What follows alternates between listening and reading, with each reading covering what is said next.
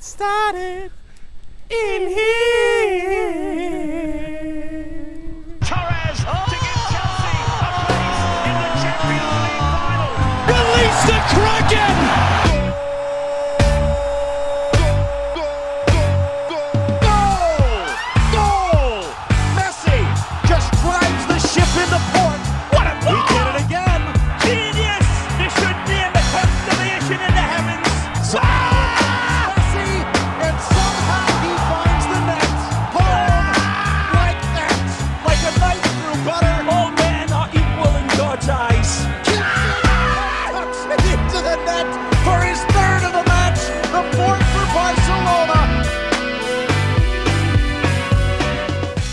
Welcome back to another episode of Action Replay Extra Time. I'm joined in the studio by Enda Call to my right, Brian McGinn to the left, and we're going to talk today. We're going to look at the Premier League over the weekend. We're going to look at uh, Tuesday and Wednesday's Champions League games, and we're also going to talk to Emmet Malone from the Irish Times and Ruaidhri O'Connor from the Irish Independent. Great show ahead, lads, but first we'll get to the Premier League. Weekend of upsets, far from what many of us predicted. Stoke taking down City, Newcastle disposing Liverpool thanks to a Georginio Wijnaldum double, and Bournemouth upsetting Chelsea at the bridge. Which ups- upset shocked you the most? Um, not only because I'm a Chelsea fan, which I say time and time again every podcast, but it has to be the Chelsea game. Uh, 1.5 million, I think the total squad, the, the value of the total Bournemouth squad was against hundreds of millions of pounds. The whole, the Chelsea bench is worth 70 something million pounds. It was Mhm. that was the, the mad statistic, but from a footballing fan point of view, that's what you want to see. Absolute brilliant, you know, the David versus Goliath, but. Uh, it's, it's come to a point now where I think it's time for Josie to go. Really? Yep. It's, I- it's just it's beyond like it's I- beyond fixing. like he, he had his chance against Tottenham. If if if Chelsea won't beat bet Tottenham, I know they got the draw nil all, which is an all right result away from them, and they bet Bournemouth. Mm. With all the teams slipping up, they're back in the top four race. I I, I genuinely think that there's there's a small It's such chance. a statement game from them, It's yeah. It, uh, it's not even he d- like the whole Diego Costa. It just seems every week there's something wrong, there's something going, and I, I I'm I'm absolutely sick of it now. I sound like your man and Andy. What's his name for uh, United? Uh, the the fellow who goes under Andy Tate, who goes under rants. But Chelsea play with ten men every single game this season. Fabregas, I don't know. And if you had to guess what player, uh, I'm not 100 percent sure, but if you had to guess what player has played the most minutes for Chelsea this season, I'd say in the top three, says Fabregas is in the, is in there, and he's been our by far our worst player. Yeah. which is an abs like Well, he's never been strong defensively, but just this season, he's always been around for his pass. But he's been so careless with the ball as well. And Matic hasn't been great either. He's been actually he's been very poor the last few games. I'll, I'll even say. But what are you supposed to do when you have that next to you, giving Mm. away the ball? When you break up the last year, it was simple, and Matic was ghosting around, just protected the back line. He wasn't. He looked. Didn't he was doing it without a sweat, breaking it up, passing it to Fabregas. Fabregas looks up. Fabregas has no confidence in anything he does now. It just seems it's kicking it aimlessly into the corner and hoping Hazard gets on the end of it. And he's just it's it's so hard to watch because when you're playing with, te- with what I, th- I think is ten men, when they're bypassing Fabregas every time, it's it's hard to win matches, and we're seeing the results. It's he had to have taken him off a few times, and give Ru- Ruben, Ruben Loftus Cheek a chance. Give. Give uh, Ramires even more of a go. Mikel, for God's sake, like he, Mhm. he'd do a lot better job s- stability-wise. Maybe creativity, not. But Fabregas isn't being creative. Like you know, it's No. it's it's come to a point where even Jose Mourinho has gone past it now. You know, when everyone else can see what's going wrong and Jose Mourinho can't, there's that element of God, that God status he has at Chelsea has just evaporated in my eyes. You know, but I Mm. still love the man. He's a fantastic. I, he's. I think he'll be in the t- top five managers of all time. Uh, if if he continues his legacy with other clubs, but if especially if they lose to Porto on Wednesday, he's gone. He's gone. Yeah, he's simply not getting the same assists as he was last year, and, and but just in part, like Chelsea aren't scoring the same amount of goals as they were last year. What was your biggest upset there? Well, I wouldn't say it was an upset. I would say it was probably my favourite game of the weekend, and it was Stoke versus Man City. Mm-hmm. Uh, I thought Stoke were absolutely fantastic during the game. They controlled the game, and it just goes to show how the, how much of a difference this, these TV revenues are, are making for the for the clubs.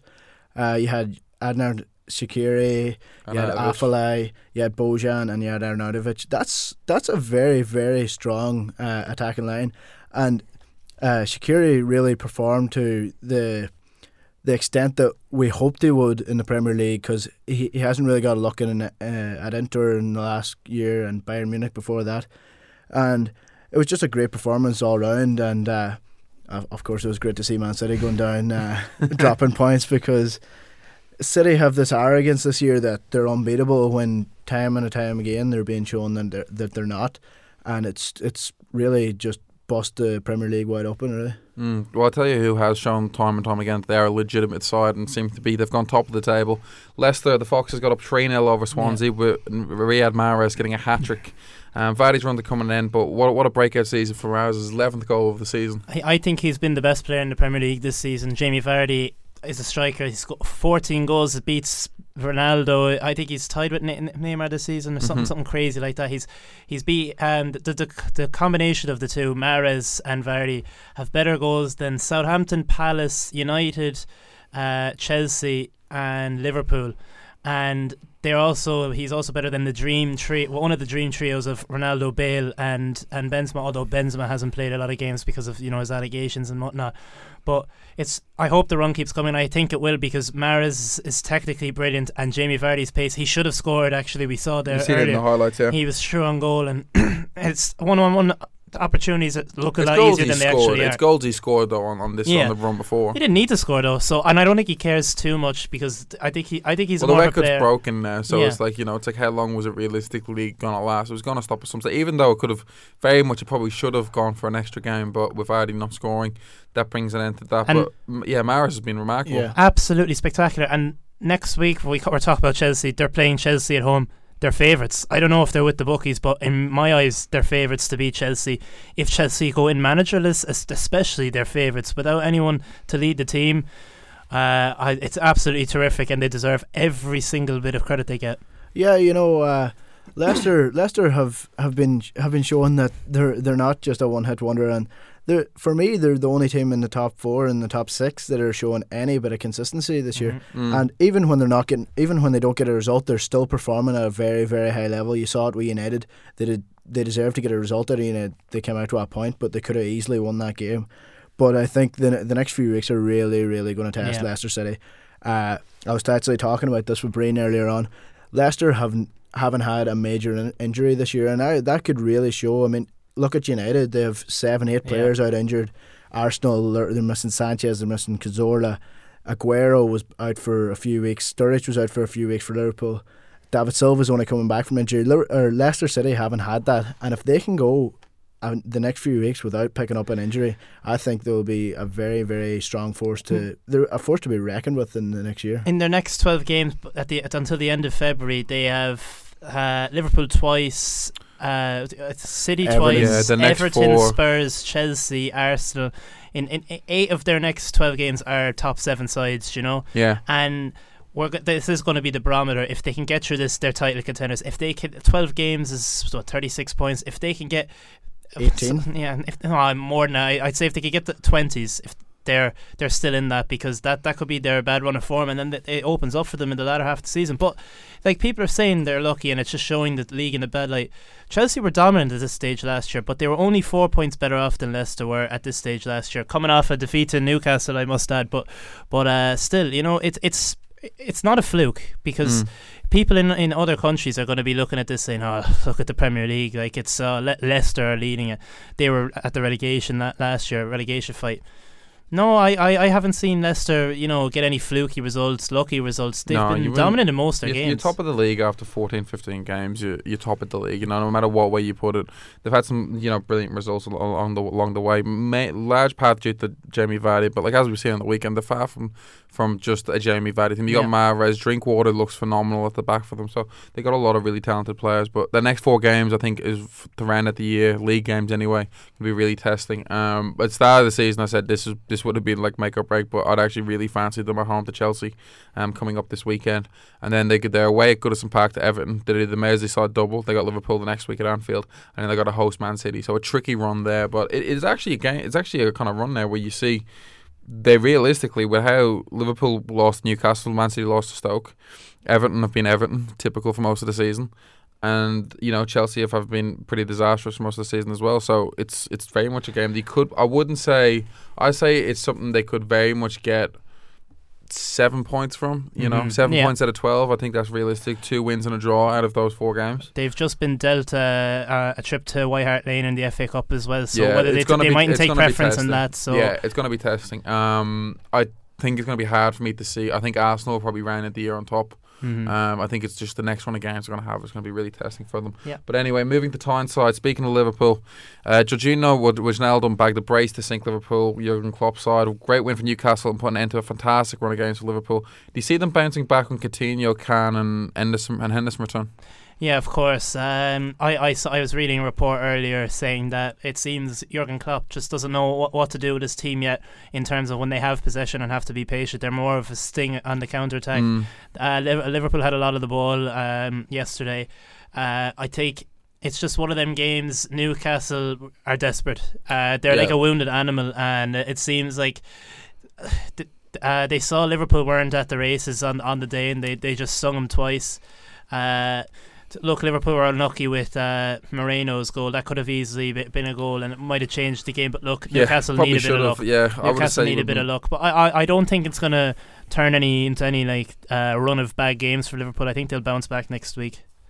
Yeah, it's uh Moreno's goal was phenomenal. and probably should have been, you know, it was very kind of harshly dealt in my opinion to be offside. And then we also look at Sturridge coming on, probably should have scored as well. Maybe with a couple of games under his belt, he probably might have put that one away. So it's a game where they were very much in. They probably weren't really on their best game at the day, but they, de- they I think Newcastle just took their chances when they came in, Yeah. and Wijnaldum got two very good goals.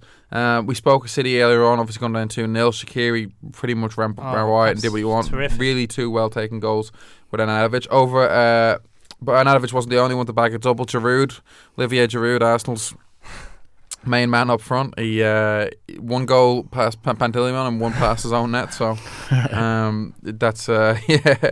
Well, he's got on the score sheet twice. Maybe one for the right reasons, one for the wrong. He's a man for the brace, though, isn't he? He always has been. He always has been a man for the brace. Yeah, when they come, when it rains, it pours with Giroud. Yeah. Um, without Sanchez and Cazorla, do you think they can kick on now and take Olympiacos on Wednesday night?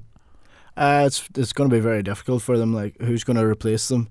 Uh, I think Oxlade Chamberlain's a, a great player, but he hasn't really got a look in in the Arsenal side. And well, obviously, it was going to be difficult with players the with the ability of Sanchez and Cazorla, but uh, they only need to go out and get a result. They're at home, I think. Mhm. They're No, at they're home. away. No, they're Are away. they away? Yeah. Uh, well, it's oh yeah, that's right. Olympiacos beat them at home. Uh, they definitely should be going out and winning this this game. I mean, Olympiacos aren't exactly what you would call a a, wor- a world beating side, uh, but you never know with Arsenal. They either turn up or they don't turn up. When they turn up, they're fantastic. When they don't, they're average at them. best. Yeah. But um, th- it definitely should be a game they're winning anyway. Yeah, interesting one there. Um, on to Chelsea, another team that you, you're very much unsure of if they're if, if they're going to turn up even at all. Uh, if Chelsea draw or win, they go top of their group, and if they lose to Porto, they're out. Um, how do you think we? How do you think it'll go, especially in light of the Wednesday, especially in light of Bournemouth's um, win on Saturday? It's a f- it's a funny one, you know. Draw or win, you're top. Lose, you're you're more than likely out, depending on uh, Dynamo Kiev getting a result at home to or winning against uh, Maccabi Tel Aviv. They lost two one away to Porto, but you, you you'd- have to think that Mourinho knows what's going on with Porto. He he he mentioned it a few weeks ago. He was going to sit down and watch the Portuguese league league uh, league ma- uh, league cup match or something, uh, the Lisbon derby, I think it was. And uh, he, he knows his stuff. He knows Portugal and he's managed Porto. We all know he's won the Champions League with them. You think you know him, but you just don't know, though, do you? Because they lost to Bournemouth. You'd- you- every every other time of the um, with Chelsea, you'd say, "All right, at home, get a result." They're they're going to do it. They're obviously going to do it, but you just don't know this uncertainty. I think he has to change it up, even even though he, he did have a near enough full team out uh, on on Saturday evening. Um, but I, my, I think they have to they have to get for for Jose's sake. I think they'll be fighting for the manager because they seem to be behind him uh, verbally in the media. Um, you think John Terry will get the boys going and hopefully they can get a result. Now, and with PSV entertaining CSK in Moscow, United will more than likely need to win to guarantee their qualification against Wolfsburg at the Volkswagen Arena after their fourth draw, nil all draw in six games this season. How do we see them faring? Uh, it's a it's a really really difficult one. Depends what United turn up on the day. Really, uh, it's they're they're really up against it. Rooney and Schneiderlin have been ruled out for it. And Schweinsteiger. Uh, no, I think it's Schweinsteiger. No, it's the just with the oh, just it's the with league. FA, Okay, That's the yeah. so yeah. Yep. he's still available. Ar- Anthony Martial up front. Uh, the the side the the side they named is ridiculous. I mean, they they've got Nick Powell.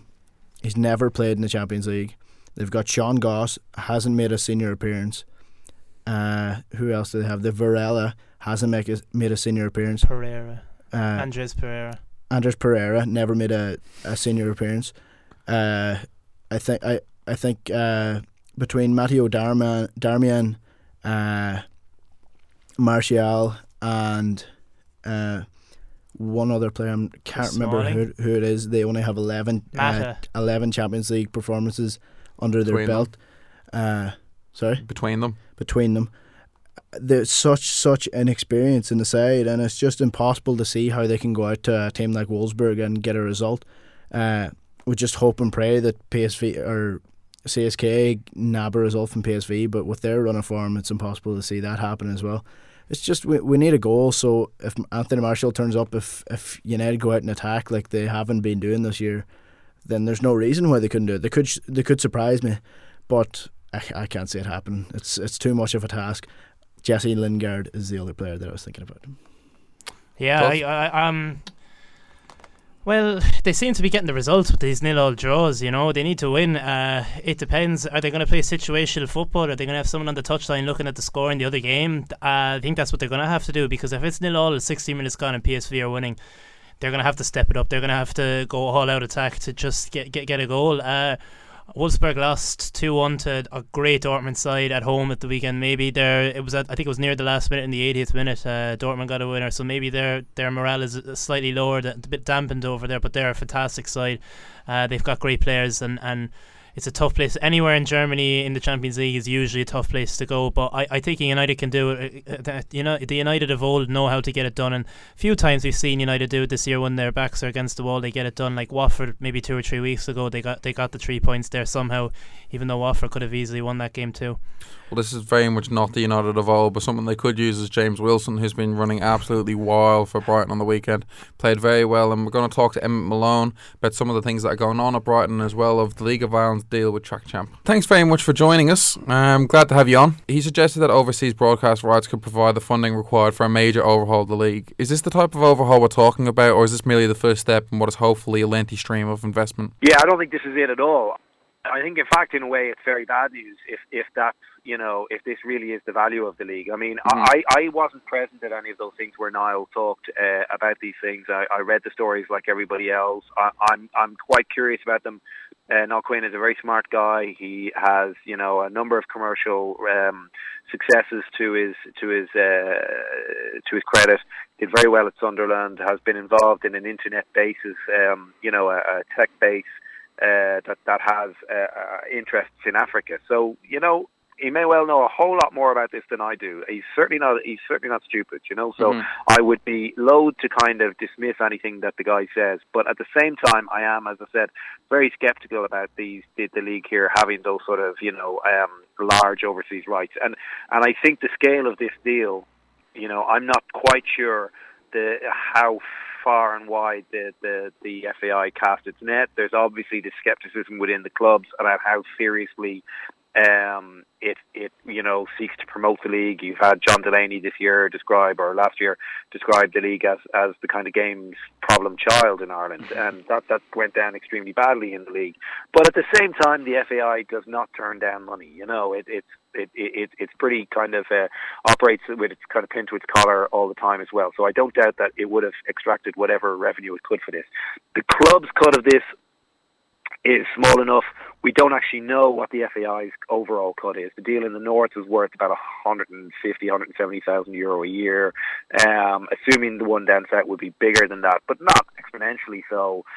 Say it was worth 300 grand, then the club, then the FAI are kind of pocketing as much as has been divvied up between the clubs in total. But it's not big money. It's not really big money. And I think this would be, if this really is a fair reflection of the market value, then it's a huge disappointment uh, in terms of what Niall Quinn was suggesting. It's it's you know because to to transform the league, you have to be talking millions, if not tens of millions, and uh, and clearly this is absolutely nowhere near that. So look, I mean there are there are a lot there's a lot going on in, in terms of um, the kind of a, a bit of a tug of war behind the scenes over the commercial value of the league. The clubs don't feel they're getting a fair reflection of what what the product is worth. The FAI kind of feel that it's you know they're going to a lot of trouble and and and all they take is a hammering for their part in the league when they feel that they've kind of sorted out a lot of problems and ironed out. You know, I mean, it was things were a little bit dysfunctional when when the clubs were running things themselves. Um, so look, it's it, it's going to be an interesting it's going to be an interesting year or so. Post uh, Conroy report.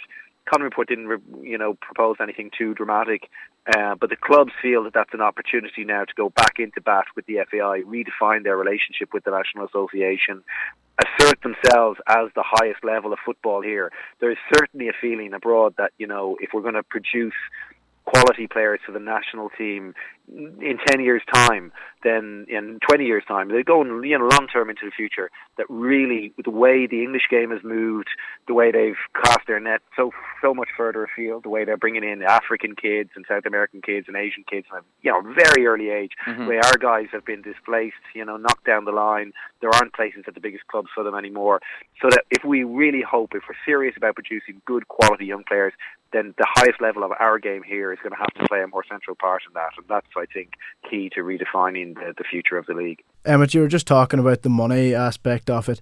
Five five hundred thousand uh, euro per annum. Uh, the with roughly about twenty professional clubs in Ireland, uh, each get about ten thousand each reportedly. Uh, how uh, what do you think happens to the rest of the money? Two hundred fifty thousand. Do you think it should be invested into the infrastructure of the of the league, like coaching, or things like that, or what do you think happens? Yeah, I have to say, I'm, I'm, I'm th- those are all kind of estimates. I, I, really don't know what the total value of this deal is. Uh, it, it, could be anything. You know, it could be anything from the, maybe they're putting every penny back in, although the press uh, the press release yesterday suggested otherwise, uh, or maybe they're they're making vast fortunes out of it. They they you know the FAI don't, don't tend to give away very much about um, total values of deals, so we're not really sure what the answer to that is. I think the FAI would feel that they have invested a fair amount of money in in coaching and stuff like that. I think you would have to, uh, you know, the arguments would be more about where those resources have been allocated, um, and the emphasis on, on the sorts of clubs that they've gone to. Certainly, I feel yeah, absolutely that the uh, that the that the league clubs um, should be a greater priority. Uh, although they have to make themselves that, and I think what we're beginning to see is the the clubs in the League of Ireland sort of waking up and really kind of, feel, you know, kind of beginning to really make the case for, uh, for their own importance. I think there's been a mixture of problems in the past, part of which has been they haven't really been able to make a tangible case for getting greater money because it's been very hand to mouth. Money comes in one end, they spend it on ex- extra wages for players because they, they, they want to outbid their rival clubs. And I think there's gradually a feeling, you know, that, that it has has dawned on them that that's not really uh, remotely sustainable. Um, after, I mean, the crash has been a big wake up call for the uh, the financial crash has been a big wake up call for the clubs here. So what I think we do see in the kind of the, the Premier Clubs Alliance, which is, has been formed over the last year and is beginning to assert itself. The, the, the decision to recruit um, a very prominent senior counsel, Michael Cush, to negotiate on behalf of the league clubs with the FAI. I think we see a shift in the relationship between the two organisations, and um, and that has huge potential. We're going to see where, where, where that goes in the next year or so, and it could be a could be a really really big year for the league. Now, Richie Towell has arguably been the standout player for the league in the past two years. How do you think he's going to transition over to Brighton? Yeah, I think it's always really difficult to tell. Uh, you know, I, I think Richie Towell has been absolutely the standout player in the league. Uh, I was I, like he's, he's got a kind of clean sweep of the awards this year. I was really surprised he didn't do the same last year. Um, what I would say is interesting is that a lot comes down to the type of player they are, you know, the position they play, what their particular attributes are. Um, and it's sometimes difficult to judge how these players are going to do because they're playing against you know other League of Ireland clubs, and, and, and you know some of them make the step up better than others. Keith Fahey um, did very very well at Birmingham from the point he, time he went back over there. Uh, he went you know was immediately competing to be in the first team, uh, made the step up to the Premier League, and um, and looked pretty comfortable at it. Like you know he, he didn't wasn't necessarily a world beater there, but on his day he was absolutely you know well able to cope, and on his day. Um, was often a really, really impressive performer in Premier League games. And, and so, so we'll see with Richie Towell. I think there's a number of aspects about him. He's a terrific passer of the ball. He's very fit. He's, you know, he's quick. Uh, he has a great range of passing. Um, he's, you know, he's he, he can do a lot of different things. He obviously scored goals, 29 goals in all competitions last year. Playing from a deep line midfield position is remarkable. Um, now, clearly, he's not going to be able to do that at a club like um, Brighton. He's not going to be able to do it in the Championship. But we'll see the extent to which his role is modified and tailored and, and how he can adapt to that. It's going to be a really interesting time for him. Um, but what I would say is, uh, notwithstanding the fact that, you know, there might be some big, strong centre half or something like that who could go over and fit into a championship side.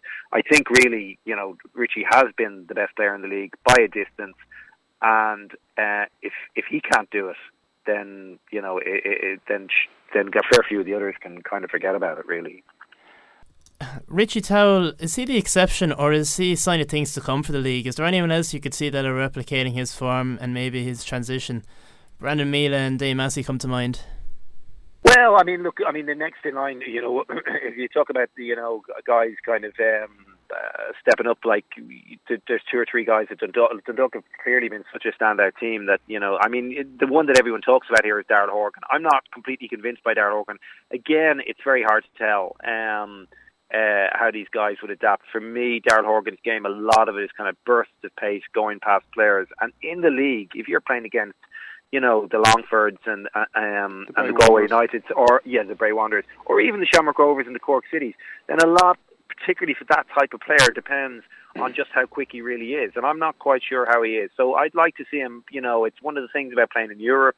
Um, I'd like to see kind of, you know, we've all talked for donkey's years on and off about um, representative games, the league getting to play against high level opposition from overseas. And I'd like to see more of those games because I think those sort of things would enable you to make a fairer judgment on whether these guys really can, you know, move across at a fairly high level. We all know league players, the better league players can go to League One, League Two. It happens all the time.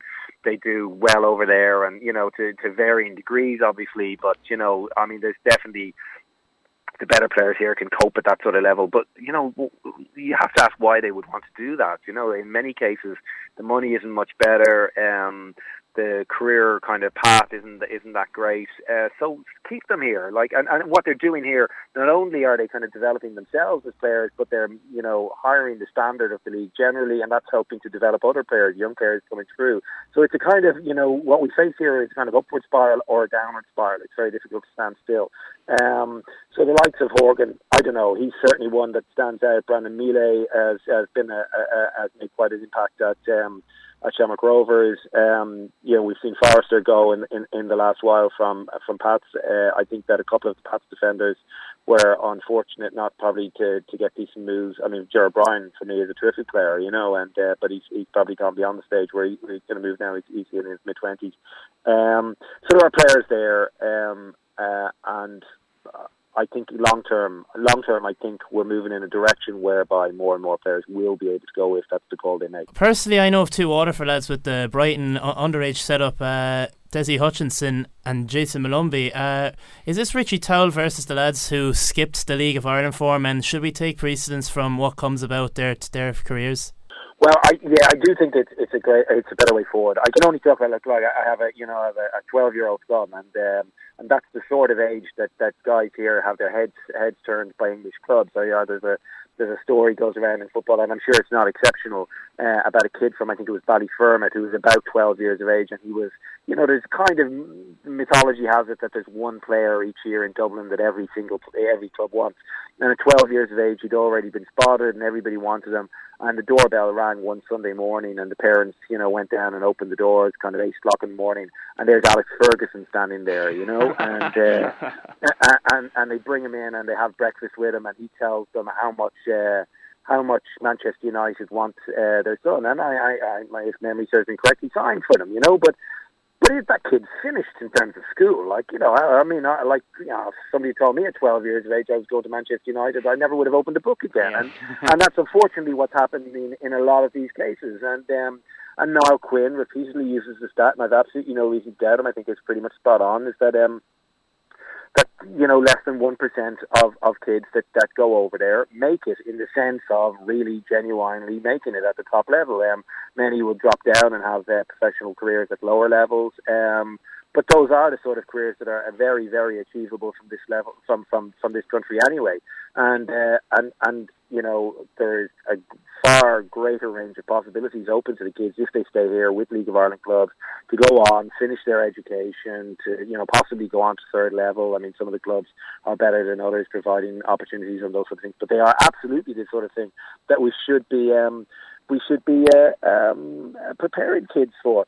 I mean, I heard John Giles on, on the radio recently. And I can't completely understand where he's coming from. He's saying that there's the, the kids lack an edge now, like that that they, they, that they that for him in his generation they they were on a tightrope and there was no safety net, you know. And if they didn't make it as professional footballers, they were really in trouble. They were screwed, you know, because they had put all their eggs in that basket. And he felt yeah. then that that that made for better players, and it probably does make for better players, but it doesn't make for a very good society. It shouldn't be what we're doing to these kids. We shouldn't be guaranteed, you know, we shouldn't be gambling that uh, with with with with a hundred kids' lives, yeah. um, so that in ten years' time we have a decent midfielder for the senior team. It's no way for us to operate as a game or a society. So what we should be doing is putting those safety nets in place.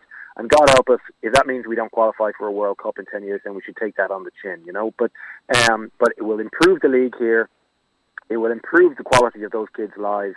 And if we do it right, and if we spend the money on the training facilities and the infrastructure and the coaching, um, and the club, League of Ireland clubs get their act together, and the FAI kind of gets its priorities right, then we'll get the players anyway. Finally, Emmet, Richie's probably the one League of Ireland player that is viewed as capable of breaking into the Irish squad. Now that he's a Brighton player, do you think he will automatically get drafted in, or will he need to prove himself first? Uh, yeah, I do think he has to prove himself first. I think that um, I think you know, I, along with a lot of other people, I would have argued down the down the years for various people in the League of Ireland to be given a run by whoever the Ireland manager at the time was. Uh, I think we would have, you know, there would have been an obsession here with equating the League of Ireland with a particular level in England. So, you know, people would people would have heated arguments in in radio studios or in pubs about, you know, whether we were the top end of the championship or the lower end of the League Two or whatever, you know. And I think all of that went out the window a bit when Brian Kerr became manager of the uh, of the team because up until then there was this sense that you know. Um, whether it was um, uh, uh, Mick McCarthy or, or or Jack Charlton or whatever, that they didn't know who, anything about the League of Ireland. I mean, there's a famous story about Jack Charlton who had burned through about kind of eight strikers, whatever, all of whom had cried off injured or whatever, and um, and he and, and he's kind of going, he's gone like I have no. He was like not not replacing whichever the latest striker to cry off injured from a squad was. I think it was for one of the trips to the USA, one of those summer tours. And the journalist said to him, "Why don't you call in?" Um, Stephen Geoghegan. You know, he's the top scorer in the League of Ireland. And uh, he he went, I've never heard of him. Who is he? You know, and uh, yeah. and the lads went, uh, oh, he's good. You know, yeah, he's good. He scored 28 goals for whoever it was, Shelbourne or Rovers at the time, whatever. And they went, okay, give me his number. Give me his number. I'll call him in. You know, and uh, and and then they called into the squad. You know, so so there was that feeling at the time that oh yeah, these guys should get the the chance. Kerr nobody could argue about how well disposed Kerr was to the league. He loved the league. He loved the you know Pats, uh, and yet when he was Ireland manager, it became clear that he didn't feel that the players here were in a competitive enough uh, or a high enough you know uh, environment uh, to, to to kind of go into league. Um, he didn't choose players from the third third tier in England either. So what he was what he reckoned was you had to be played in either what's now the Premier League or the Championship, and um, and I think that's generally generally held to be true by most people now. You know, you're really struggling. Uh, you want to be pretty exceptional outside of that. Richie Towell has absolutely earned his chance to do it in England. Um, I think this is a virtually perfect move for him. You know, top end of the championship. Uh, with a manager who knows what he can do and who has some something of a regard. I mean, you hear stories behind the scenes of players going over from here. They get signed for English clubs one way or another, and when they finally get to deal with the manager, they find that the manager is completely disparaging about the league here. I think Chris Hughton knows the league here. I think he knows both its strengths and its shortcomings. He has been very centrally involved in signing Towell, uh, Towell's getting to go to a good club with a good manager at the right end of the championship where they play a lot of games. He's probably likely to get his chance unless things go really badly for him to do it in the first team. And he could notionally be playing Premier League football next season. So he's going to have every opportunity to come into the in, into the Irish team. There is actually, thankfully, a little bit of competition there.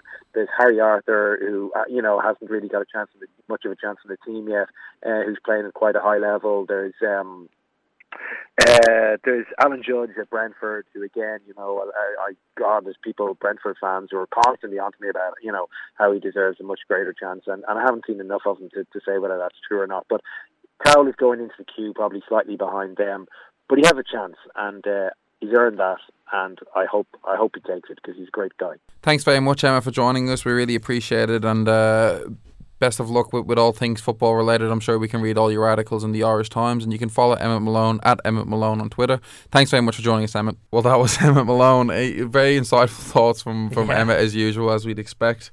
Um, and as part of our double header this week, in terms of in terms of interviews with with well established Irish journalists, we're going to be talking to Ruaidhri O'Connor, all things Ireland rugby. Um, so we hope you enjoy this. This is Ruaidhri O'Connor. Hello, Ruaidhri. Thanks very much for joining us. I'm glad to have you on. No problem, thanks. Uh, just turning to Pro 12 action really quick, Ruaidhri. Connacht and Munster both suffered losses in the weekend, back to back from Munster, and only Connacht's second loss of the season, going down narrowly to, Con- uh, to Cardiff. Should we expect a reasonably quick bounce back from both sides? Well, I think in um, Munster's case, Anthony Foley took a, spot, a, a small bit of a risk, I suppose. Well, maybe it was, it was more of a risk by resting the majority of his big players for that trip to Rodney Parade, and uh, I suppose he kind of believed that his his, his second string, as such, would kind of respond to the opportunity that he was giving them a week out from the Champions Cup game, um, and as- and they didn't deliver over in Wales, and I think we're going to see a very different Munster side in very different uh, surrounds in, at home at Thomond Park. At, you know, a Friday night game, big European night. We'd expect the crowd to be much bigger than it has been in the last couple of weeks. And I think, you know, uh, as long as the injuries come through, you're looking at Conor Murray, Francis Saili coming back into the team. Maybe Keith Earls, Donnacha Ryan, players like this who will inevitably lift the standards that Munster set themselves. And I think there'll be a lot of annoyance and anger in the Munster training ground this week. So I think in their case there definitely will be a response, and it is a very it will be a very different set of players that'll be going out there against um, Leicester this Saturday night. In Connacht's case, I, I think that that it was a very disappointing result. I think their focus is firmly on the Pro 12 this season. Um, and I think to, to lose in Cardiff on the back of the brilliant win in Thomond Park is very disappointing. And then just looking at their injury list that's come through today, it's it's, it's just one player after another going down with injury, and it's just um, a complete disaster for Pat Lam, who is trying to sustain the momentum of his early season without so many big players. You see the the likes of you know um, Kieran Marmion joining Robbie Henshaw on the sideline, and it's just a, a, a long list of, of players that he has to do without every week, and um, he could do with his luck turning. Uh, they're playing Newcastle back to back. Newcastle aren't doing particularly well in the in the English Premiership, so if they can win in the sports ground this Friday night, and, and I think they, they have a good chance of do, doubling up over the next two weeks. And really, with with nine games played now, the Scarlets are on top. Do you see Connacht's uh, good start lasting for the rest of the season, or could you see could you even see them challenging for the title? I think that that's probably a little bit fanciful at this stage. I think their main focus should be uh, top four at, le- at best. I mean, the title is is is very attainable through that. I mean, I don't think they need to be topping the table. Obviously, it would help from a you know uh, from a financial point of view, and also makes it easier. I think it's still the case that no away team has won a semi final in the Pro 12, so. The um, it would be very desirable to do that, but I think given that, that their squad is, is so stretched now, um, it will be quite difficult to sustain their early season form, particularly because they've admitted themselves they benefited from the World Cup and the fact that they weren't really affected by it. So I, I think it'll be difficult for them to, to, to, to sustain that top, foot, you know, to being top of the table and being front runners the whole time. I think there are better squads than them, but I do think they've shown that they can beat anyone um, on their day, and I think that you know top six European qualification is definitely something that's achievable given the amount of points they've already racked up. And I don't think they should give up on on, on well, certainly they, won't be giving up, but they, you know I think that top four, getting in, slipping into that top four is, is definitely something that they, they they can be aspiring towards over the next month or two. And uh, obviously, you you mentioned Robbie Henshaw joining the lengthy injury injury list. Uh, with his versatility, this it allows Connacht a lot of flexibility with their backline. How big of a loss do you think he'll be? The uh, he's he's a huge loss. Although they they kind of had to cope without him because he's one of the few players that they have who goes on international duty on a regular basis. So um, they have a fairly solid uh, setting of partnership between Craig Ronaldson and Bundee Aki, both of whom are doubts this week. Um, I think Ronaldson's probably out because he's concussed. So, um, but I think Henshaw it, it, he showed in the last 15 minutes against Munster why he is so. Um, he was so kind of um, he's such an important player. Like he, he showed up and carried big. He set up that try for Bundee Aki. So he will be lost from that perspective when the going gets tough. He's he's the kind of guy who steps up. He's a leader, and despite his his, his, his relative youth. But I think they've had to kind of build around them because they without him for so for so long each season, and uh, you know that they they can cope without him. But I think just at this stage they're so stretched they can't afford anyone else to go down. Ruaidhri, uh, Leinster have won six from eight this season, but they were very underwhelming against Ulster and are winless in Europe. Is there any way you could see them beating Toulon in the Champions Cup? Not really. Um, they, they, they, I don't think that there's many teams that you would back going down to the Stade Felix Mayol. Um, it's a very, very difficult place to play. Toulon were very well beaten by um, by Wasps in, in round two. Didn't play in round one, and um, Wasps were very impressive again that day. And Toulon looked like a very beatable team, and then they bounced back and absolutely hockeyed Clermont in Clermont, where very few teams got a result. And then they were able to give Ma'a Nonu a debut last week. And they just so many good players. They've so many strong players. They have such depth that they can rotate through, and they're perfectly for these back-to-back fixtures. Now Leinster, I think, do have a, good performance in them. I, I think they they probably have shown improvement week to week. I know their scrum was very bad against, against Bath, but they improved their defence um, from week to week. And then against Ulster, they created a lot of opportunities um, and just didn't take them. And I, I don't think they were that bad against Ulster, but I think they probably could have done with that game against Glasgow again, just to build on confidence and build on everything else just through uh, into this game. I, I think the golf might be good for the bodies, but it might not be great for the minds. I think they needed a kind of to go over there and give a performance and give some. But maybe just having that bit of freshness might carry gives them a bit of a, an advantage going into this game. Joe Toulon are, are, are so good. They've so many internationals in every position on their bench.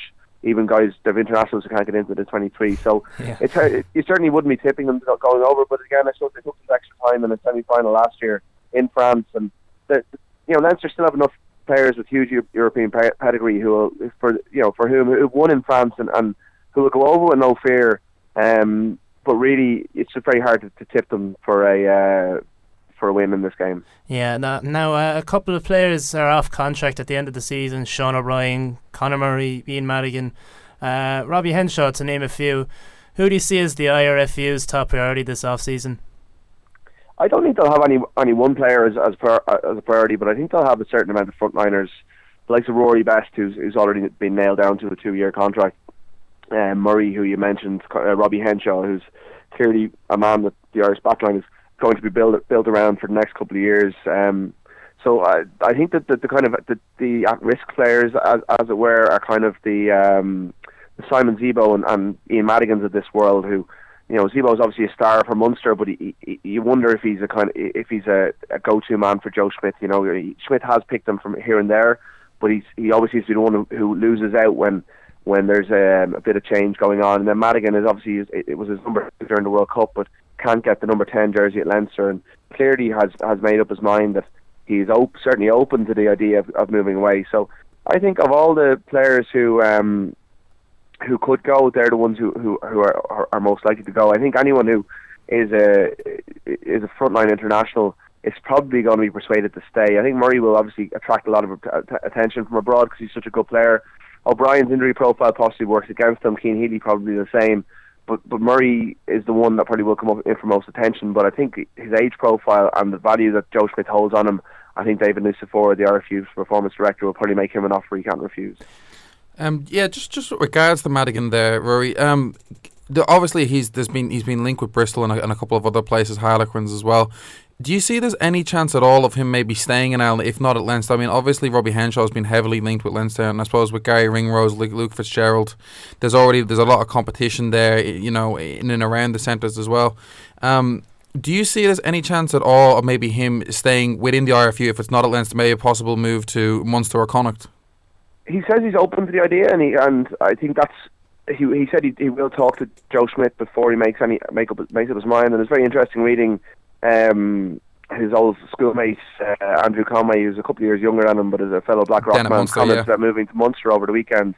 Um, about how well things went for him down there and how how well he settled down there. And I suppose Madigan is, is kind of one of these quintessential Leinster guys, but he, he- he has to remain open to the idea. And I think Munster will be a, a good fit for him um, because Munster have had their problems at, at number 10 over the years, just even to provide some competition for Ian Keatley. I think obviously Madigan's higher up in the international pecking order than Keatley, so um, I think it's something to look at. It, it, the RFU want to move more players within the system, and players are quite resistant to it. A, a lot of the time, they're, they're quite settled where they are, and they're you know, often they want to fight for places at their home province. But if if Madigan has made up his mind that his future lies elsewhere, I suppose it's up to the RFU and the other provinces to make him a make a case for him and, and convince him that you know he he would get game time in his favourite position in, in another province.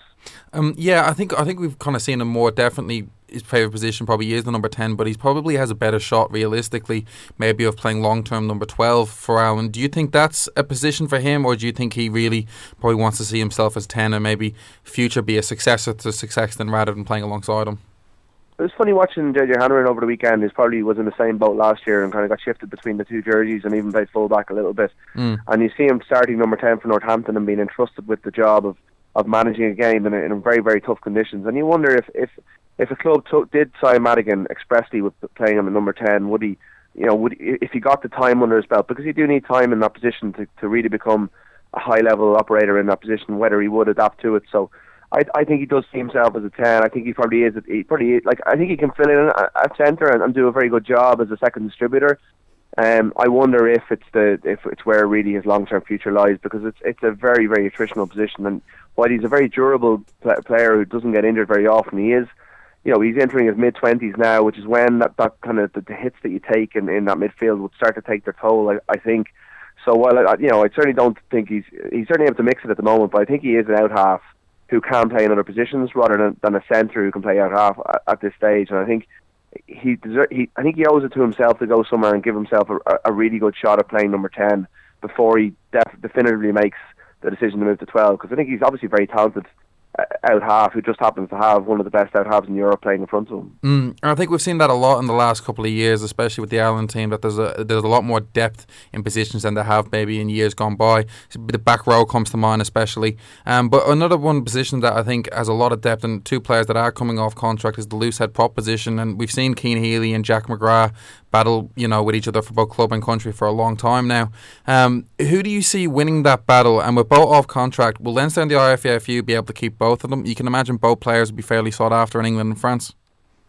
I'm pretty sure McGrath has signed a two-year deal, as far as I'm aware. So he, he's uh, it hasn't been he's locked up. Announced, okay, but it's, it, that, he's he's signed up, and that's a Leinster contract. So that I think frees up the um, the international contract for Cian Healy. Who I suppose so when sorry, everything McGrath wouldn't be on a central contract then.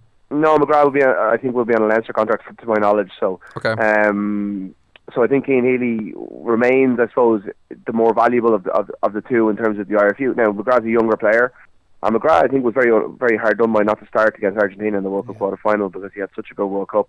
I don't think it is really a battle between them because I think, in in many ways, they're interchangeable. Like if you look at the Six Nations schedule, I think you can see very clearly that, that Joe Schmidt will probably play one one week and the other the next. And hmm I suppose if if it, if it comes down to a, a Champions Cup final or something like that, then that's when it comes into it. But I think the strength of both of them, and they seem to be quite get on quite well, is that they seem to be, that they are able to dovetail quite well between each other and and, and, and don't seem to view it in that context where it's one or the other. And I suppose prop is that kind of position where you know you even if you're on the bench, you're going to get half an hour um, every time, especially if you, especially if you're as trusted as Cian Healy or Jack McGrath.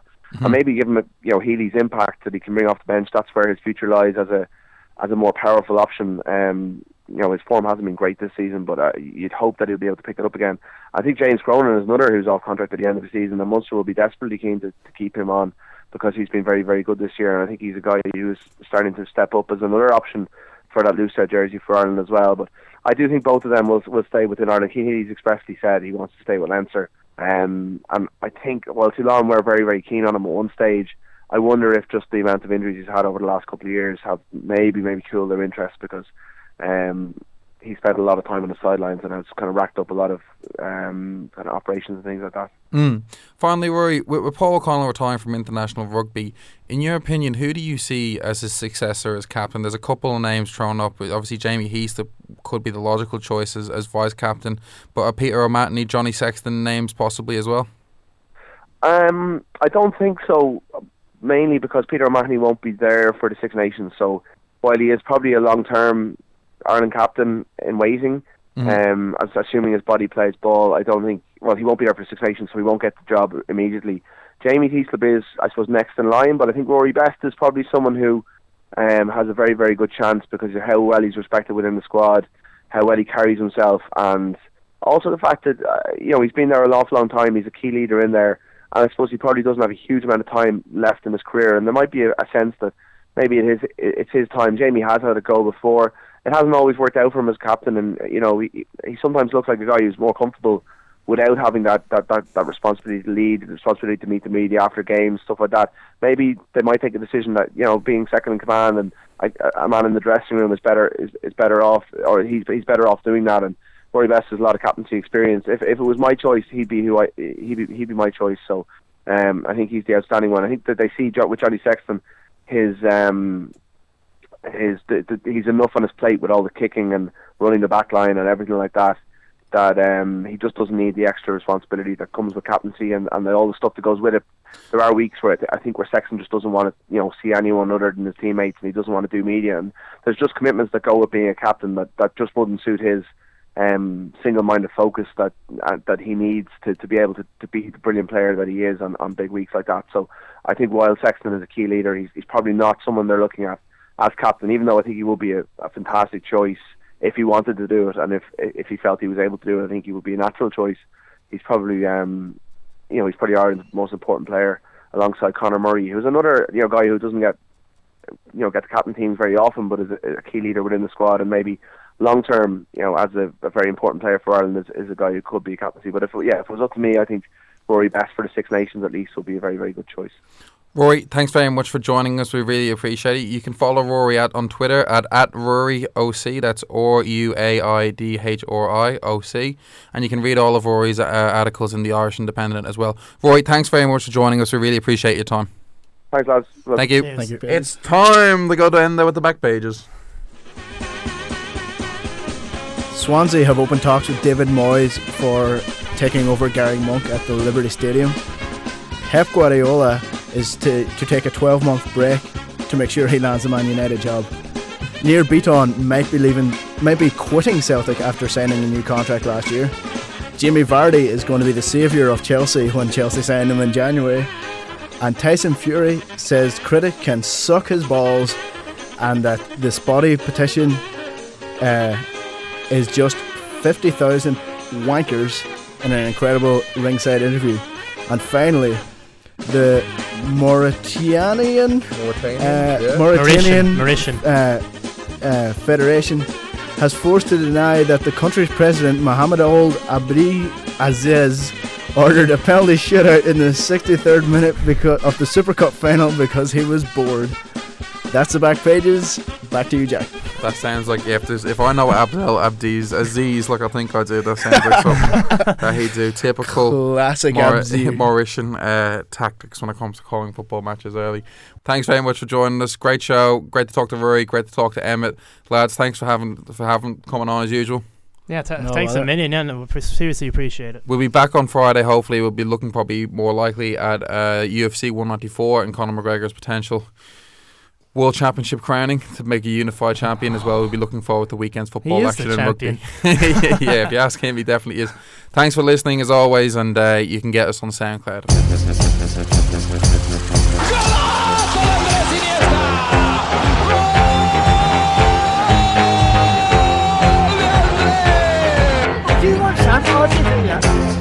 I will love it if we can. Sorry, we're not around here. Oh, we're not. We, we are.